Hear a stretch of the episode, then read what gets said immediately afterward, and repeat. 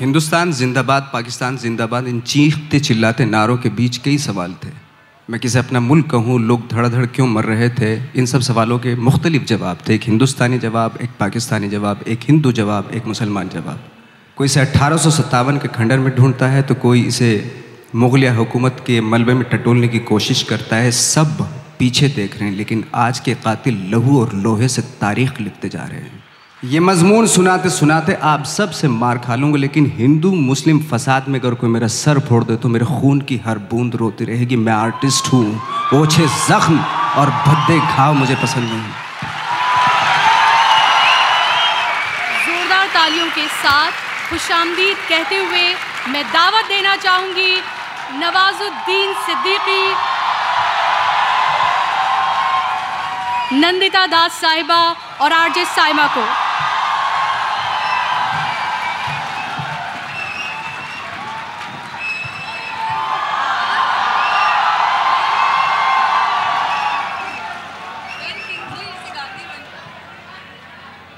हमारे बीच एक ऐसी दिल नवाज़ शख्सियत मौजूद हैं, जिन्होंने सिफर से शिखर तक का सफ़र तय किया।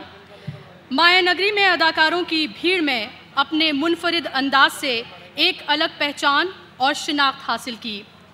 और मैं ये ज़रूर कहना चाहूँगी, हाथों की लकीरों में मुक़द्दर नहीं होते, हाथों की लकीरों में मुक़द्दर नहीं होते, अज़्म का भी हिस्सा है ज़िंदगी बनाने में। और हमारे साथ एक ऐसी ही अजीम शख्सियत और मौजूद हैं। नंदिता दास साहिबा की शख्सियत ऐसी है कि वो स्टेज पर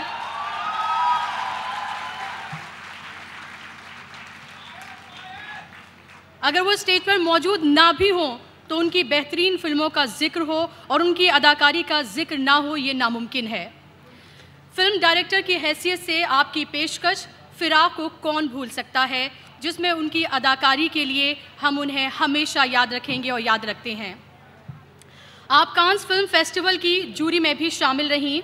आपने चिल्ड्रन फ़िल्म सोसाइटी की चेयरपर्सन की हैसियत से भी काबिल कदर काम किया। फ्रांसीसी हुकूमत की तरफ़ से आप knight of the order of the art and letters का एजाज़ भी हासिल कर चुकी हैं। वो एक ऐसी अदाकारा हैं और उन चंद अदाकाराओं में शामिल हैं जो फ़िल्मों के साथ साथ सामाजिक सरोकार से जुड़े मुद्दों पर हमेशा पेश पेश रहती हैं।